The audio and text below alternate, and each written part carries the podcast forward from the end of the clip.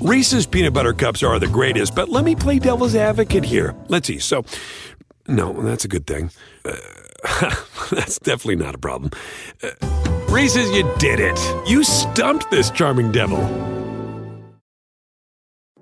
Hey everyone, it's Michelle Williams, and I love being able to share my story with you on my podcast, Checking In with Michelle Williams, where my guests and I, we get real as we share the ups and downs of our mental health journeys, and I'd love for you to join me. Hey, it's going to be your church and your turn up. So listen to Checking In with Michelle Williams every Tuesday, a part of the Black Effect on the iHeartRadio app, Apple Podcasts, or wherever you get your podcasts. SportsGrid.com. Betting insights and entertainment at your fingertips 24 7 as our team covers the most important topics in sports wagering real time odds, predictive betting models, expert picks, and more. Want the edge? Then get on the grid. SportsGrid.com.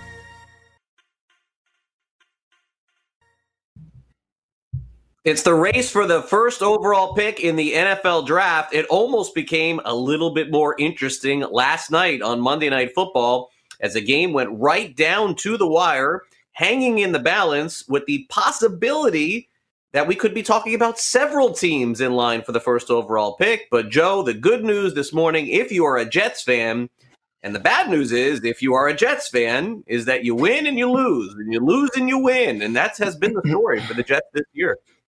Well, at least they're learning to lose properly. You know, in the past, the Jets have had opportunities and they've ended up winning four or five games and they've ruined it. They've ruined a good thing when they had an opportunity. I had mixed feelings about this game because I told you yesterday, as a part of me as a Patriots fan that says, hey, if we're going to have a bad season, we're not going to make the playoffs, let's go all the way. Let's push all the chips into the middle of the table. Let's do this thing and go get a big time quarterback and just have another 20 year dynasty. But unfortunately, Joe Flacco was not having any of that. So now I've got to win another game, and now the Jets are an inch closer to perhaps Trevor Lawrence or whatever next piece they're going to ruin in their franchise history. Wow. Wow. Real sour on that. Trevor Lawrence going to be great for the Jets. I don't think any team tanks. You could see it last night. The Jets were playing to win. One bad mistake at the end of the game ended up costing them. And for New England, hey, still in the hunt as far as the playoffs are concerned. Only you need to win like seven in a row. It could happen. Never know. Yeah. All right, that's, that's where we'll start with our headlines today. As the Jets blow a 10 point fourth quarter lead, they are still winless. And now the uh, it gets a little dicey here to see how many games they're going to win. Will it be one? Will it be two? Will it be none? At this stage, very few teams start off this poorly. Remember that this time last year is when Miami started to win all their games after starting 0 8. So we'll see if that happens for the Jets. They certainly could have won last night, that's for sure. Ben Roethlisberger placed on the COVID list. He did test negative, and so there's no panic yet, but they're doing contact tracing to make sure that he is okay, and he could definitely be activated for Sunday. But it's simply a game at this point we're going to have to keep an eye on between the Steelers and Bengals. Uh, the some of the awards were given out last night. They'll continue that tonight. Last night was the Rookie of the Year, and both unanimous. Kyle Lewis of the Mariners, Devin Williams of the Brewers are the American League and National League Rookie of the Year. Tonight they will do Manager of the Year, at both the AL and NL. Falcons wave former first round pick Takk McKinley. Tom Izzo, great coach at Michigan State, test positive for COVID, but of course the college basketball season doesn't start for a few weeks, so could be in line still to coach. But of course, we're wishing the best of health for him. And no surprises, Gonzaga opens up as the preseason number one in college basketball. And again, this time last year, college basketball usually underway. Some of the great tournaments in Hawaii and Alaska are getting underway. But this time, uh, this year, Joe, we're going to be talking about basically conference only play for the most part Mhm. to get teams through this college basketball season and on to March and to the Final Four. Yeah, it seems so long ago that we had no March Madness, and I am not the biggest March Madness person. I know a lot of people absolutely love it, and everybody becomes a college basketball expert overnight, which is my only favorite part of it. Is everybody knows so much about all these kids that nobody really watched all year, but all of a sudden everybody knows a ton about them. There's a select few that do. But still, I mean, it's disappointing that those kids did not get that opportunity to play in that tournament. That's what you live for if you're playing in one of these big time college programs. So hopefully in 2021 we'll get that back on track. It seems like a lot of things are getting back on track, and I think that's a that's a good thing for the sports world. And uh, as far as the rookies of the year go, I'm not surprised at all with Kyle Lewis. I was a little surprised with Williams. I got to ask you, Craig, were you a little surprised by this one? Not to say he's not deserving, but there were some other guys being mentioned, and and the fact that, like you said, it was unanimous, I think was slightly surprising. Cronenworth certainly was a guy that a lot of people were talking about. How about you? What was your reaction to this? Kyle Lewis probably not surprising. Yeah, I wasn't surprised Williams won. Maybe I was surprised that both were unanimous. You usually don't get mm. a ton of baseball writers agreeing all on one thing, and Cronenworth could have got some votes for sure.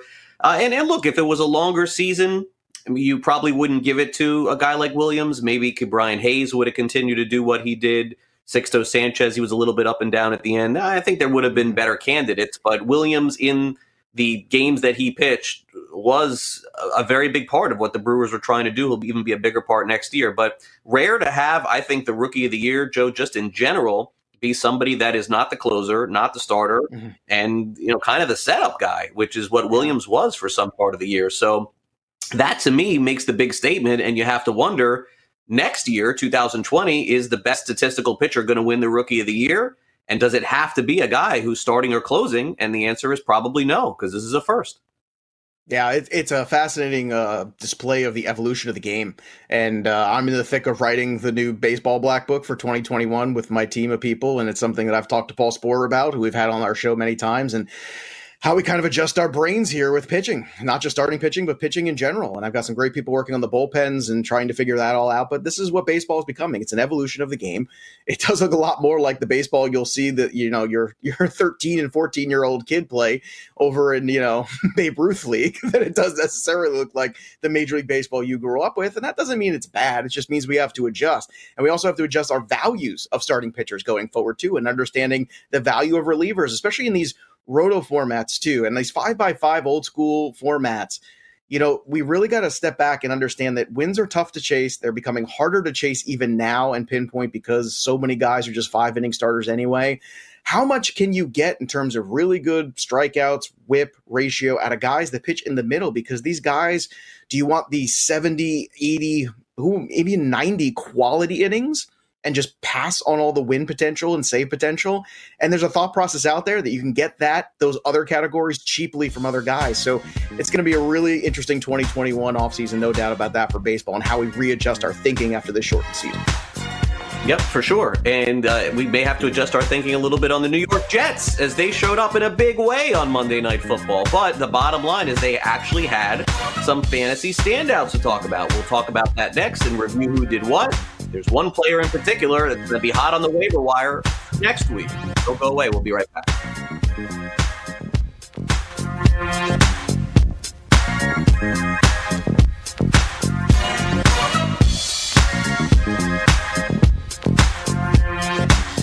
SportsGrid.com. Betting insights and entertainment at your fingertips 24 7 as our team covers the most important topics in sports wagering real time odds, predictive betting models, expert picks, and more. Want the edge? Then get on the grid. SportsGrid.com. Have you written a book and need some insight into what comes next? Or are you passionate about cooking and want to know how to make it your career? Or maybe you just want to hear insider stories about the entertainment industry. Either way, we've got you covered with the Two Guys from Hollywood podcast. I'm Alan Nevins, a literary agent and talent manager. And I'm Joey Santos, a columnist and celebrity chef. And on our podcast, Two Guys from Hollywood, we bring our expertise to the table with, of course, delicious cocktails and all kinds of recipes for you to try at home. So grab a drink and join us. We've got a wide range of celebrity guests and Hollywood insiders to discuss pop culture, publishing, and entertainment. And we'll provide you with an unfiltered and sometimes brutally honest show about Hollywood. As we like to say, we don't dish, we serve. Listen and follow Two Guys from Hollywood on the iHeartRadio app, Apple Podcasts, or wherever you listen to podcasts. We'll talk at you soon.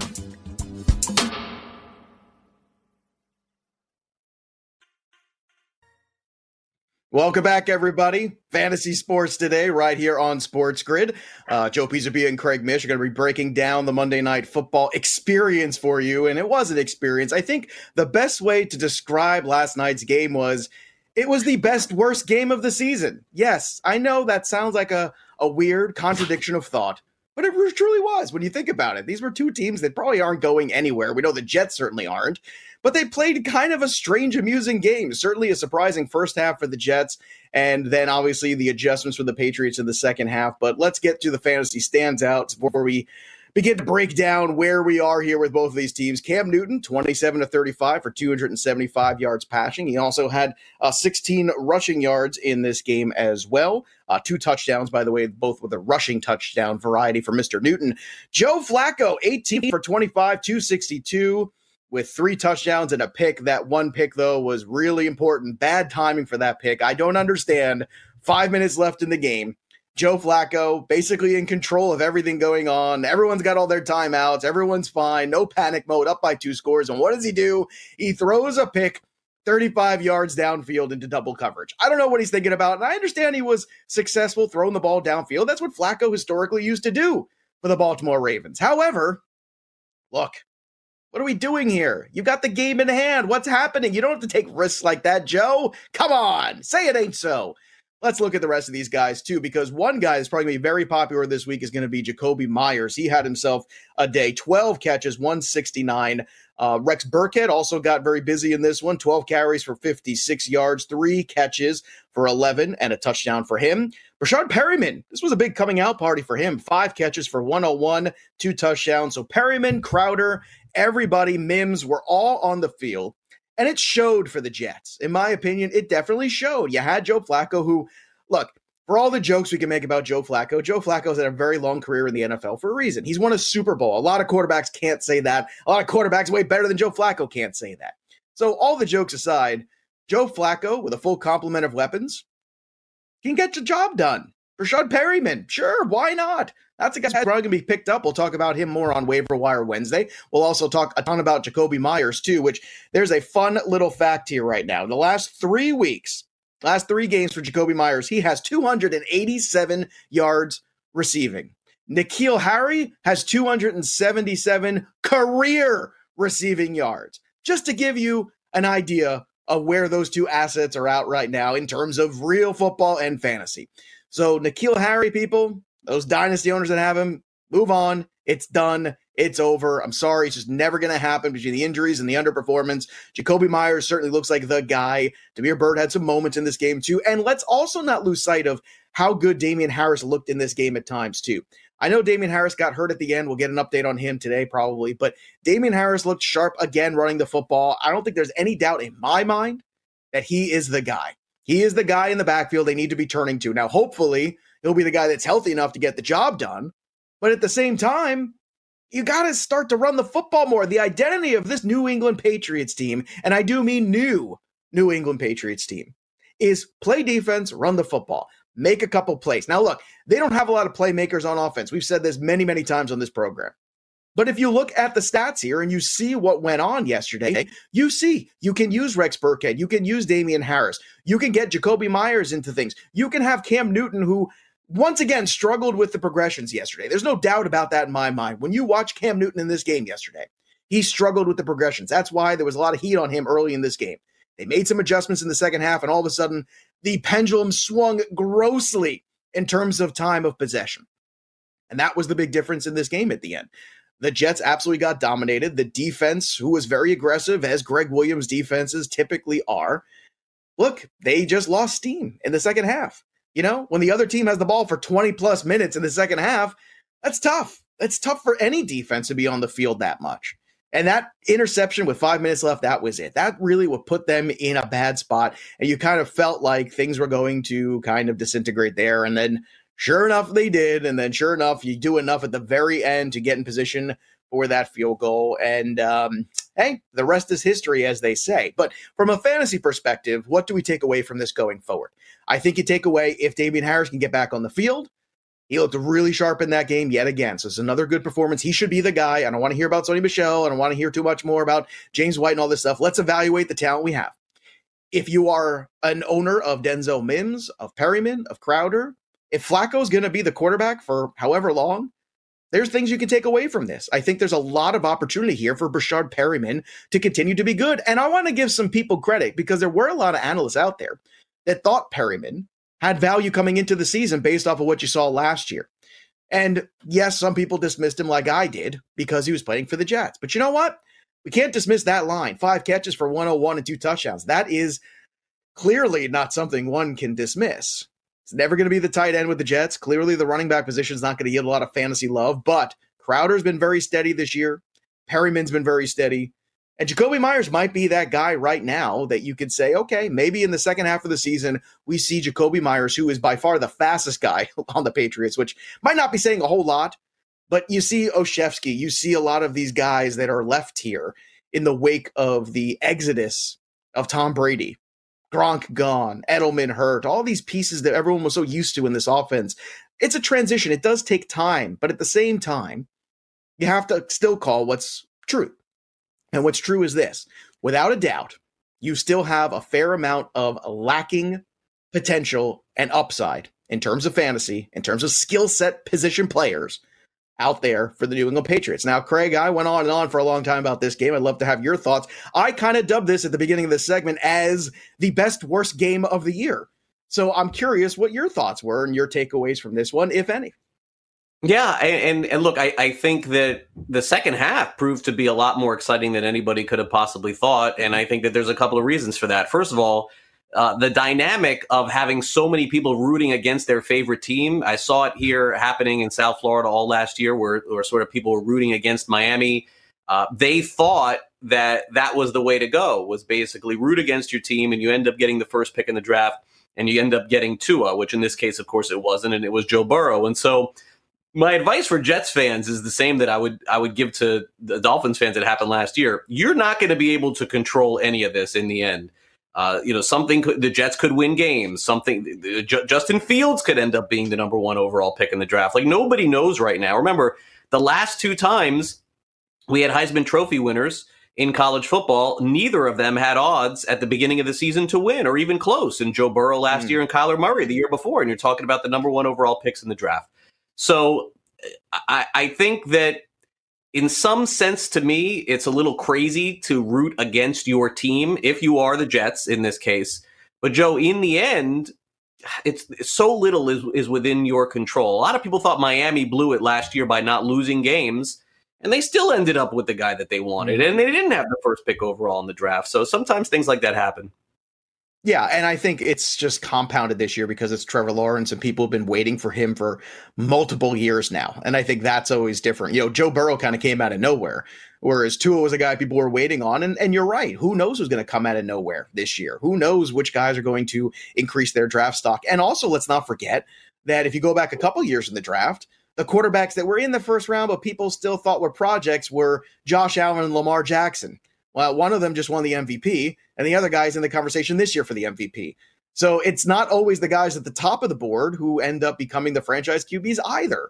So it's it's something a little food for thought. I mean, Justin Herbert, you can throw that conversation too, a guy that very split in terms of evaluation, but look how good he has been out of the gate too. So I would say to anybody of any of the fans of the teams that are kind of you know near that top of the bottom, as it might be, to you know just watch your games enjoy. Yes of course the the worse you are you get closer to maybe the sure thing of trevor lawrence but i don't know anymore what a sure thing is and isn't. I guess the last sure thing felt like peyton manning where i just felt like there's no way that guy's gonna miss but even he struggled at times in his rookie season. So i guess you never know craig but you're right. I mean the jets could easily fall into a couple wins here and the uh, the landscape of this number one overall pick could absolutely change here in the uh, november december months Yep, it sure could. All right, we'll take a quick break right here on Fantasy Sports Today. Plenty more to come. A little bit later in the show, we're going to do a little Hot Take Tuesday, so make sure you stay tuned. Fantasy Sports Today is coming up with more. Don't go away. SportsGrid.com. Betting insights and entertainment at your fingertips 24 7 as our team covers the most important topics in sports wagering real time odds, predictive betting models, expert picks, and more. Want the edge? Then get on the grid. SportsGrid.com. Hey everyone, it's Michelle Williams, and I love being able to share my story with you on my podcast, Checking In with Michelle Williams, where my guests and I get real as we share the ups and downs of our mental health journeys, and I'd love for you to join me. I'm still on my own journey, but I want to be transparent with you because as I was posting all the highlights of my life on social media, I was breaking down. And too many people fall victim to the picture perfect image of the high life. So I created a space to discuss the good and the bad. We can laugh, man. We we gonna learn, and most of all, I hope to inspire you to go on this journey with me to better mental health. This is gonna be your church, your turn up, and everything in between. So join me on my podcast, Checking In with Michelle Williams, a safe space for every kind of person. Listen to Checking In with Michelle Williams every Tuesday, a part of the Black Effect on the iHeartRadio app, Apple Podcasts, or wherever you get your podcasts.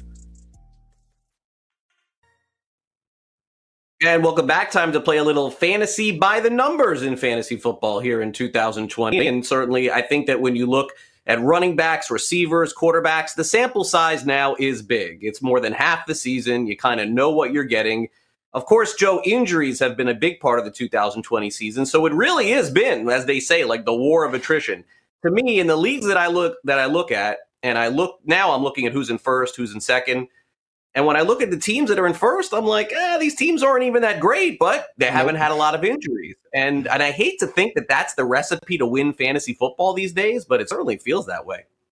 Well, look, it's certainly the episode in the uh, of of what 2020 is. I mean that that's it. This is the recipe. This is what it is. It's it's definitely the war of attrition. It's also taking some shots on some guys and being right too, because the problem with fantasy football is really don't have a long period of time. It's not like baseball where you have a month or two to really see everything and so many games played that you get a sense of a player. Basically, by the time you get a sense of a player, you might have already missed out on them. So you have to take some educated guesses, and I think it's very important. That's why you follow the good analysts out there uh, in the fantasy realm. And that's why you try to watch shows like this because we try to be proactive on some of those guys instead of reactive. And if we're proactive properly, at least you can stay in the conversation. But uh, one guy who's definitely in that conversation right now for number one overall pick and the number one specifically here by fantasy by the numbers is Dalvin Cook. Not only is he number one right now in rushing yards, he's also number one in average. He's also number one in touchdowns. And this is with coming out of a game early and missing a game altogether. So he missed week six, but let's be honest, he also kind of missed week five. So he's missed two games, Craig, and he's still number one in all of these categories. And it starts to make you wonder is the number one with Dalvin Cook getting closer and closer to being reality in 2021, especially when we consider Christian McCaffrey could have another injury here he's dealing with. Ezekiel Elliott's kind of falling out of favor right now, turning into Todd Gurley, perhaps, as we kind of mused about yesterday. And Alvin Kamara, as great as he is, it's a PPR style running back. He doesn't carry the ball as much as a guy like Dalvin Cook. So it's starting to feel like that groundswell might be going to a consensus of Dalvin Cook in a first round that could be all over the map next year.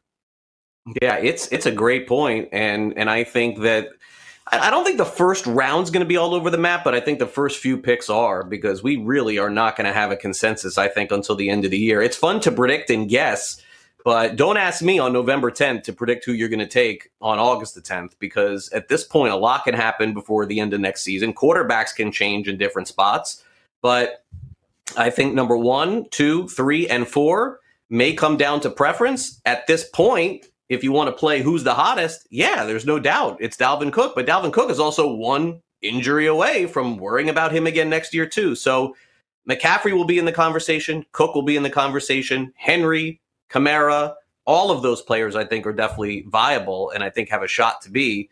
But uh, I, I, and I hate to say you got to wait because I think you do. I think you got to let the rest of the season play out to make that final call before we do for next year. Uh, how about rushing touchdowns? There is a pace being, I think, on the way to be broken. Joe Kyler Murray is having maybe one of the best quarterback seasons of all time. I know Cam Newton, I believe, if I'm not mistaken, has the all time rushing record for a quarterback, but Murray rushed for over 100 yards last week, and he's on pace to have MVP numbers. We'll talk about MVP coming up in a little bit, but he may he may not win the regular MVP. He could end up being the fantasy MVP, that's for sure. Try this on for size, Craig. He is the first player in NFL history, the first eight weeks of the season, to have 500 yards rushing and 2,000 yards passing in the history of the NFL. So, as great as Lamar Jackson was last year, he didn't hit this threshold. So, that's where we are right now. And I'm glad we're talking about MVP today because if the Cardinals do make the playoffs, how is this not a Kyler Murray MVP consideration. I mean, this is a guy that really is putting this team on his shoulders. He doesn't have much of a running game at all. He is the running game. He is the passing game because he's the quarterback. He is the leader of this team. You see him in that Seattle game on top of the offense, on top of the defense, yelling at them, talking to them when they fell behind that game in Seattle. And what did they do? They came back and ultimately won that football game. This is a leader. This is a guy that people thought might go play baseball. And they were questioning whether or not Kyler Murray should make that decision, if he was making the right decision. I don't know, man. We're uh, a year and a half into the Kyler Murray experiment as a quarterback in the NFL, and it looks like that kid made the absolute right decision and a lot of rushing touchdowns on top of that. This guy right now, every week on FanDuel is a value, and because he's not at the top of the board, he's still not near Patrick Mahomes' yeah. $9,300 salary. He is at 86 or so, and it's crazy to me because I'm starting him every week in a couple lineups, and I keep looking at the roster percentage, and it's never where it should be. It's always far too low. I don't know what's going to take for people to start catching on, but they really are missing out. Yeah, Murray is, uh, I mean, to me at this stage, probably one of the two or three guys that if you were doing a redraft, you would have a hard time not looking at him at the second round of a fantasy football mm-hmm. draft. I know it's really hard to take a quarterback that early, but if you're talking about him averaging 70, 80 yards on the ground, this is like Lamar Jackson category from last year. And I know that Jackson – didn't go as high. Murray may be a better uh, pass thrower than Lamar Jackson. I know it's crazy to say, but I mean, he he looks like he's got everything. And eight touchdowns thus far. Mm-hmm. I mean, that's that's dominant on the ground too. And, uh, in terms of you could, you could possibly you could possibly draft Dalvin Cook number one overall next year, and then turn around in the second round and draft Murray and Keenan Allen. And that's a heck of a start to a team, in my opinion. And I, I, think we're going to start looking at the early quarterbacks because those are also the guys that stay healthier typically because they're more protected than the other players in the NFL right now. So that's a, another change in thinking. I started writing about this in the Black Book this year, and I think it's even going to push further next year considering the athleticism that's out there in terms of the quarterbacks running the football in 2020. All right, let's talk a little wide receiver, Joe. And this will be a number that I think people will be really surprised with. I was surprised when I saw it this morning. Uh, the target number in the NFL. Who would you predict has the most targets in the NFL at this point? I don't think that you'd ever look to the Buffalo Bills for the answer here, Joe. No one would ever guess that, even even no. with knowing what his stats are. even you know what happens is it's just the consistency. And i think that's that's what we have to step back and understand. And as inconsistent as stefon diggs was last year in that minnesota vikings offense is the exact opposite of what he's been this year. And look this past week was a really good matchup. We talked about that heading into the week but it's been every week. Even in the down josh allen games stefon diggs has been good. Even when john brown has been healthy stefon diggs has been good. Even when the running game was actually present or Josh Allen was scoring a lot of touchdowns and running. Stefon Diggs was still good. So we have to kind of readjust our brains going into next year. And the reason why some of these conversations are so important is because in dynasty and keeper leagues, you have to start evaluating where talent is. Who are the top five picks? Who's a first round caliber return on investment? Because those are the kind of, uh, if you are a team that's out of it right now, those are the kind of assets you want to be acquiring and as many of them as you can. So even though this might be a little bit of I would say foolishness, but a little bit of hyperbole at this stage. You have to start thinking like this in those dynasty keeper formats because you have to understand what assets am I going to need to acquire now that I can possibly in order to re up for next year in trades. And that's why a number like 91 right now for Stefon Diggs. I mean, that's just mind blowing. And you know what? This is the first year of them together. A lot of people question if that could work in year one, yeah. even yeah, I was not a big Diggs fan going into this year based off last year. you, are not a big Diggs fan last year. that was a tough. No, that was he, a tough year for you and Stefon. he drove me nuts for sure. He was like my Hardman of this year. All right, let's uh, let's go over to the Denver Broncos, and it looks like for the most part, Joe, at least we have one receiver there that's viable to play in fantasy. It's taking almost the whole season to end up playing them, but I suppose at the beginning of the season, if I would have told you Courtland Sutton would have played one game and then asked you what Jerry Jeudy's stats would be at this point, you would have guessed they'd be a lot better than what they are. I mean, you would have had to. Uh, but maybe now we'll start to see the fruit of waiting on that. Yeah, and I'll tell you what, I think to a certain extent the Courtland Sutton injury really hindered Jerry Jeudy's early development. Uh, because I think it's a lot easier for young Jerry Jeudy to come into the NFL having Courtland Sutton on the other side and working a lot of single coverage and kind of just getting the playbook and getting his feet under him a little bit. No matter how talented you are, it's still a learning curve in the NFL. And 24 right now, that's the number of targets for this guy the last two weeks. And that is significant. It's significant because I still think there's a general malaise when you talk to people about Jerry Jeudy that they're still not buying in. So if he's available, the long term and even short term second half opportunity for this guy is still quite relevant. So keep that in mind. Jerry Jeudy should be a target on all your teams. And in DFS, a guy that you should start to pay attention to because of that volume. And then finally, let's close it out with the MVP of my team. I can't really say MVP. Neither of my teams are doing well anymore. I'm under 500 now. I'm going to have to mm. crawl out of this hole that I've dug. Uh, but look, bottom line is is that the best receiver in the NFL this season, no doubt, has been the man on Seattle. Yeah, and the A dot that number 14 and a half. And people say, "What's that? What's A dot?" It's the average depth of target. So we're talking about wide receivers that make big plays, and sometimes big plays lead to touchdowns and big fantasy points. And obviously, DK Metcalf is doing that. There's only one guy in the NFL that's a higher A dot than this guy. It's in the 15 range, and his name is Calvin Ridley. So the two Black Book wide receivers, number one and number two in A dot. Now, hopefully, Ridley will be healthy enough. But let me tell you something DK Metcalf, we keep trying to get the measuring stick out for this guy with all the muscles and all the speed and everything this guy's got. And every time you find a new metric or something else, you say, boy, I'm really excited about this guy. Boy, 2021, could you imagine where he's going to go in this draft? I got to tell you, with all the uncertainty at running back, if I'm sitting in the sixth spot overall next year, I would take DK Metcalf. I know exactly what I'm locking in. I'll take my Kyler Murray in the second round. I've got those two guys to start a team with. And I think every week I know I'm going to be competitive and then I'll figure out running back. I will I will play the waiver wire. I will look for the PPR style guys. I will hopefully find the next James Robinson because I can tell you right now, where we are in year 2 right now of DK Metcalf, we're going to get into that whole Calvin Johnson kind of conversation. We're getting into that new Julio Jones conversation. This is a very exciting wide receiver and so good, so young here. And I know some people weren't buying it last year, but all the numbers were there. And I want to give Mike Tagliere a ton of credit too, because he was pointing out if this guy just catches more balls in the second year, he's going to be a stud, and he has been. He's really been. And um, listen, I wish I had a lot around him. It would have been a better year for me. All right, Hot Take Tuesday's coming up next, so make sure you stay on the grid. This is Fantasy Sports Today. Craig Mish, Joe Pisapia. Talk a little sports cards also coming up in the second hour of the show. Tell you what's hot and what you should be getting in on. We'll be right back. Either.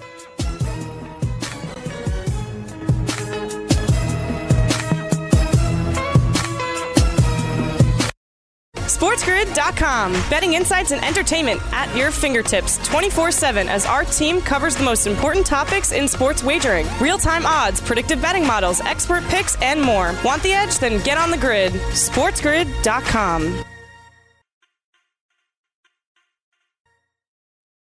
And welcome back. This is Fantasy Sports Today, Sports Grid, SportsGrid.com. Craig Mish, Joe Pisapia, Dr. David Chao will be with us on the show tomorrow to go over all the latest injuries, news, and information. But, Joe, I think the most important thing that we do here on these Tuesdays just to throw out random things, wonder if they're real, fake, and it's not even fantasy reality. We call it Hot Take Tuesday. So, where are we going to start today?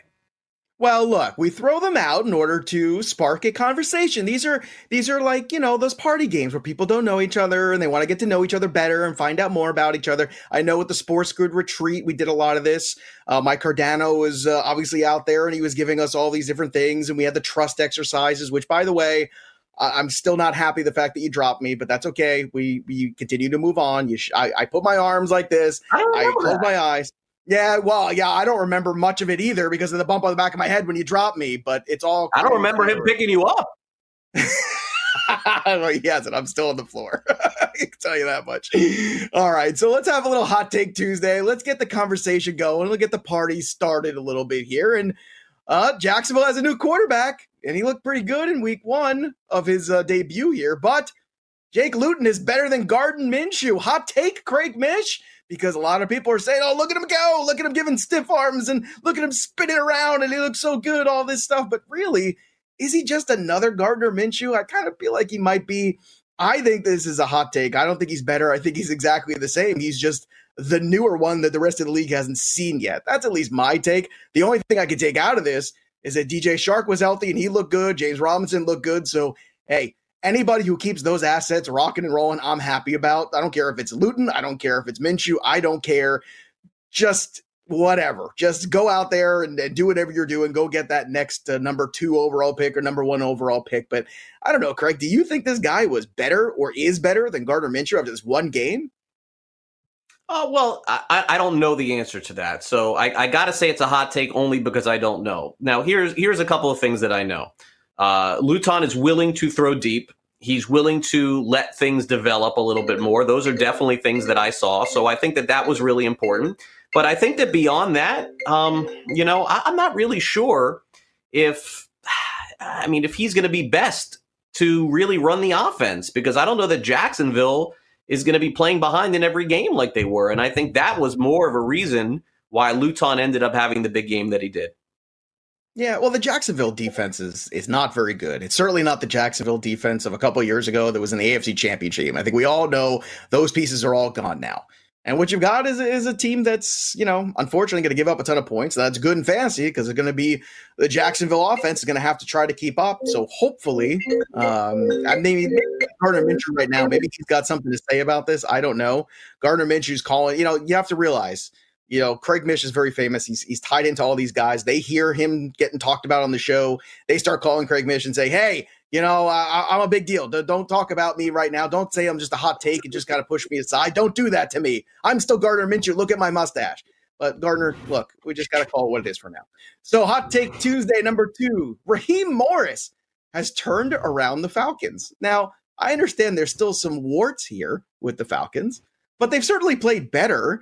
Uh, defensively, they've shown some more respect for themselves. They've even made some moves on the roster. And sometimes this happens, Craig, where you get a head coach who the second time around has a better opportunity and a better feel for the job. Raheem Morris was a very hot coaching candidate not that long ago, had a good run in Tampa, good look there, did not work out, unfortunately, for him went back to being a coordinator, and now he's getting a second life here. And I'll say this it seems like the guys like him. It seems like it was a better tone going forward. A lot of the little clips, and I know you're, you know, being a reporter, you kind of listen to these things, what the quarterback has to say, what some of the defensive players have to say about the accountability factor. A lot of that seems to be on the up and up here for Mr. Morris. And I'm wondering if this guy not only turned around the Falcons, but maybe turned around his career and is the head coach going forward into 2021? Is the interim Raheem Morris the real deal, Craig Mish? Yeah, it's it's a good question. I think that Morris has done a nice job coaching, but I don't think that they should be handing over the reins to him. I do think mm-hmm. they need to start fresh.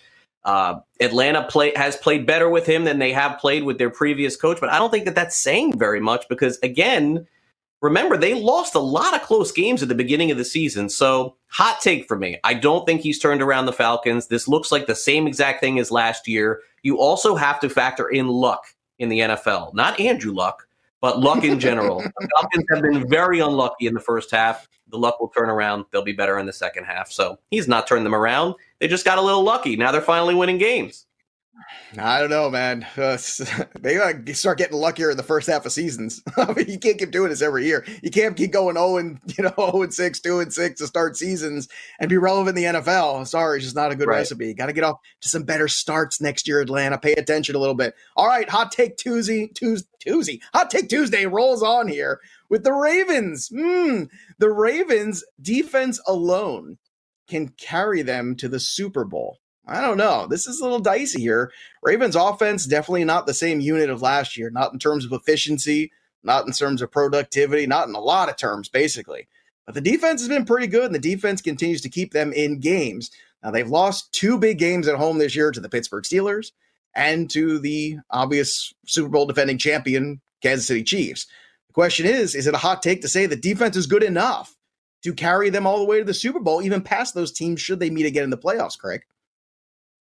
Yeah, I think that for me, when I look at it, and there's a lot Gardner, of different. Just ways. stop bothering Craig. Gardner, will yeah, you just stop it? I, We've moved I, on. You know, my apologies today. It's not. It's, it's, not stopping today. It's just. It's, just it's look, look, Craig. Look, uh, look. Craig Mish is very important in Florida. Everybody has to understand this. And and look, Gardner, I have. It's embarrassing. It's not embarrassing. Like one of these Gardner, where everything's kind of going awry. I know. I we've all had those days. But Gardner, look, they made the move. It's out of your control now. Just go be a good backup and let Jake Luton play. Just stop, okay? We talked about it. It's over now. We've moved on to the Ravens. Go ahead, Craig. Hot take. Baltimore Ravens, right, Ravens. good enough.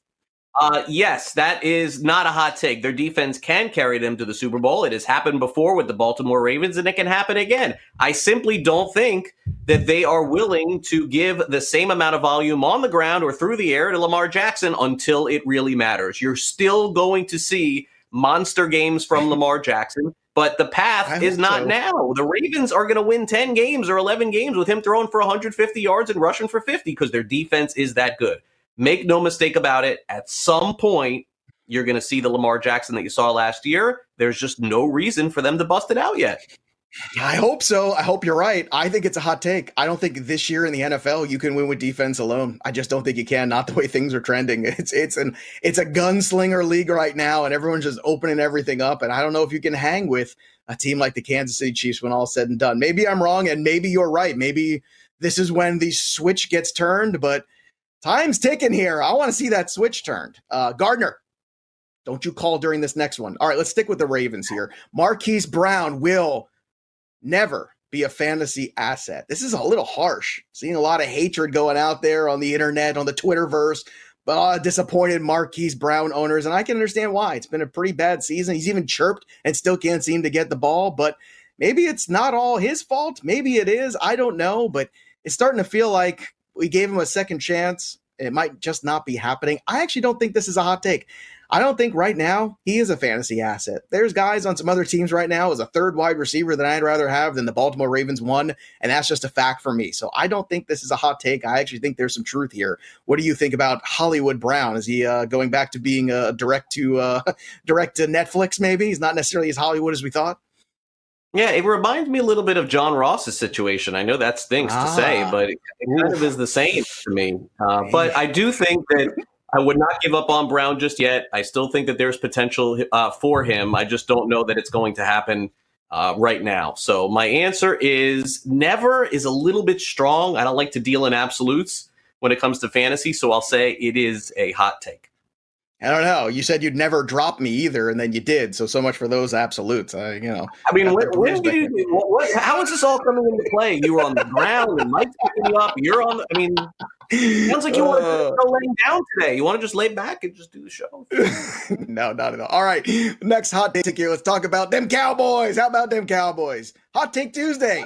Cowboys will go winless the rest of the season. Here's the rest of the schedule at Minnesota, Washington, at Baltimore, at Cincinnati, San Fran, Philly, and then at the Giants to finish things up. Now, I imagine they're going to win a game in here somewhere, but there's a lot of negativity out there. As you well know, a lot of people see a couple things, they see the downward spiral, and I can understand thinking this. I look at that schedule, I think there's at least one more win. There's a bunch of losses, too, mind you, but I'm going to say this is a hot take. I think the Cowboys will win at least another game. Craig, what do you think? Yeah, I think so too. And, and I thought Gilbert played a halfway decent game. Do I think that they're winning five, six, seven? No. But I mean, look at the way DiNucci played in the two games that he played. You could not have possibly thought that anybody could play worse. And I feel bad for that kid. They threw him in a horrible situation. But I'll take a quarterback from any league that's competitive, like the AAF, and throw him in a football game as opposed to somebody who hasn't played in the NFL at all, mm. ever, preseason, regular season, nothing. It was not fair to him. It was a bad decision by the Cowboys to do that, too. Uh, Cowboys will win three games between now and the end of the year. All right, put that number up there on three. Got to put it up on the wall. Now this one's dangerous because the only, the only person in Florida more popular than Craig is this next guy, and it's Tim Tebow. And I'm going to ask this question right here: Could Tim Tebow have been Taysom Hill if maybe Tim Tebow was in the right situation with the right person in his ear and all these things, because I watched Taysom Hill play and it's hard not to think of Tim Tebow a little bit. Great athlete, you know, could throw the ball a little bit. You know, we know that. Certainly could run, certainly strong, certainly a, a, a game changing, winning personality kind of leadership guy. And maybe he was just a little too early in terms of where he was in the NFL and where the NFL was with him. So I'll ask this question. This is more just for fun could Tim Tebow, hot take, been Taysom Hill if things had worked out properly, or even maybe better? Hmm. Um, I'm gonna say it's a good one, man. I'm gonna say no. I, I think Taysom wow. Hill. Yeah, I'm gonna say Taysom Hill has a better arm than Tebow did. I, I think That's Tebow fair. could have been viable in the NFL. I think he could have played. But uh, but Hill is a different level, I think, of prospect, and and I think honestly, the issue for me is that he never got a fair shot, Tebow. Right? Like Denver, had they not signed Peyton Manning, I think Tebow could still be in the NFL. But uh, I can't sit here and and not be transparent about it. I think Hill is a freak athlete. He's a player that we haven't seen come along in a long time. I don't think it's going to work out for him like Brees. I think they're off their rocker thinking that that's going to work. But uh, no, nah, it wouldn't have happened for Tebow like Hill. Hill's a better player. Uh, I, I think I agree with you, but um, I thought it was fun because I, I saw somebody out there kind of make that comment about, boy, imagine if Tim Tebow had played for New Orleans and right now, and maybe he would be Taysom Hill. And I thought to myself, wow, it could have been, it could have worked out that way. But I agree. I think in terms of arm strength, certainly better. Um, but maybe maybe this version of the NFL. I mean, it's it's funny. Tebow wasn't that long ago. But I feel like since Tim Tebow was playing for Denver till now, that position has changed remarkably and what the expectations are out of it and what people are looking for in that position.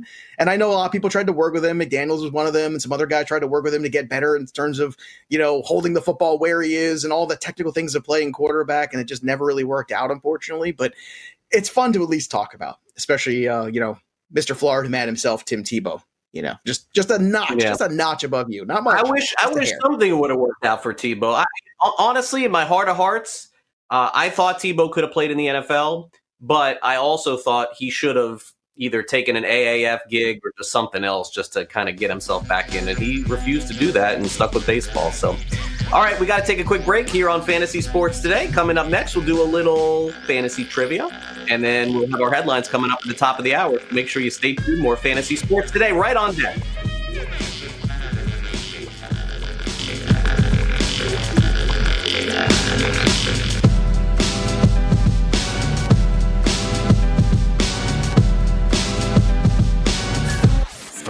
SportsGrid.com. Betting insights and entertainment at your fingertips 24 7 as our team covers the most important topics in sports wagering real time odds, predictive betting models, expert picks, and more. Want the edge? Then get on the grid. SportsGrid.com. All right, welcome back. Time to play a little fantasy trivia as we wrap up the first hour of the show. We'll have our headlines coming up at the top of the hour, give you an update on Ben Roethlisberger of the Pittsburgh Steelers. But, Joe, let's head over to quarterback. Let's see if I can go 50 50. I think two weeks ago I got one right. Last week I got one wrong. I'm like, I think I'm less than 50% for the season, which is not good. So hopefully I'll get yes, this one today. But your guesses are good. Uh, I think you have some good guesses out there. And, and usually you're at least in the realm I, of possibility. I also guessed New England would cover last night, too. That was a bad guess. Well, we won't talk much about that. All right, let's move forward here. Patrick Mahomes made history this weekend by becoming the youngest player in NFL history, a quarterback to throw for 100 touchdowns. The question I'm going to ask you is who did he pass on that list? Was it your own Dan Marino, South Florida legend? Was it Kurt Warner, who certainly uh, in his career threw for a lot of touchdowns real quick? Or was it old school Johnny U? ABC, which way you going? It's not you, Gardner. And it's not you. Stop calling Craig. You did not throw 100 touchdowns yet in your career. I'm sorry. He's so rude. Go ahead. I am going to say it is not Johnny Unitas. Uh, I'm going to say it is between Marino and Kurt Warner. Mm-hmm. And my guess is I'm going to go with Kurt Warner. I'm sorry, Craig Mish. That is incorrect. The, the correct answer was Dan Marino. You should have gone with the gut. I mean, come on, it's a Florida theme. I just did a Tebow thing. You just had a hurricane. I've been doing a whole theme here for Florida this past week. I don't know what, but yes, but actually, funny enough, these were the next guy. So this was the order. So it was Marino, he passed, and then right after him was Kurt Warner by just a hair. And then right after that, believe it or not, was Johnny Unitas. So I guess part of it is, you know, how early he got in the league, but people don't understand. And when everybody talks about the greatest quarterbacks of all time, and and yes, it was a different era, but you have to understand Johnny Unitas in his era, when you go back and look at the stats, revolutionized the game. Without Johnny Unitas, you do not have Montana, Marino, Brady, Manning, Brees. They do not exist. So, in a little bit more love to Johnny U. Yeah, and I, and I really am embarrassed that I didn't get Dan Marino to end the hour, but it has not been my day. That is evident here on Fantasy Sports today. But you know what? We got another hour to go. So we'll see if I can do a little bit better. We'll be back with more fantasy sports right here on Sports Grid. So make sure you stay on the grid. Don't Come go on. away. Come on.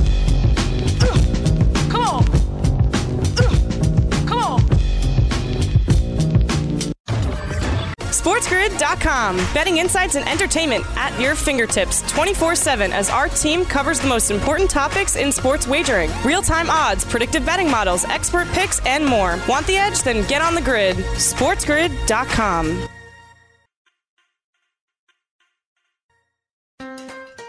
Build digital first customer relationships with Salesforce Digital 360. Connect every marketing, commerce, and digital experience on a single platform. Innovate fast with easy to launch sites, campaigns, and apps. That's more relationships, more revenue, more return, and more success. Salesforce Digital 360. Hear from our customers at sfdc.co slash digital 360.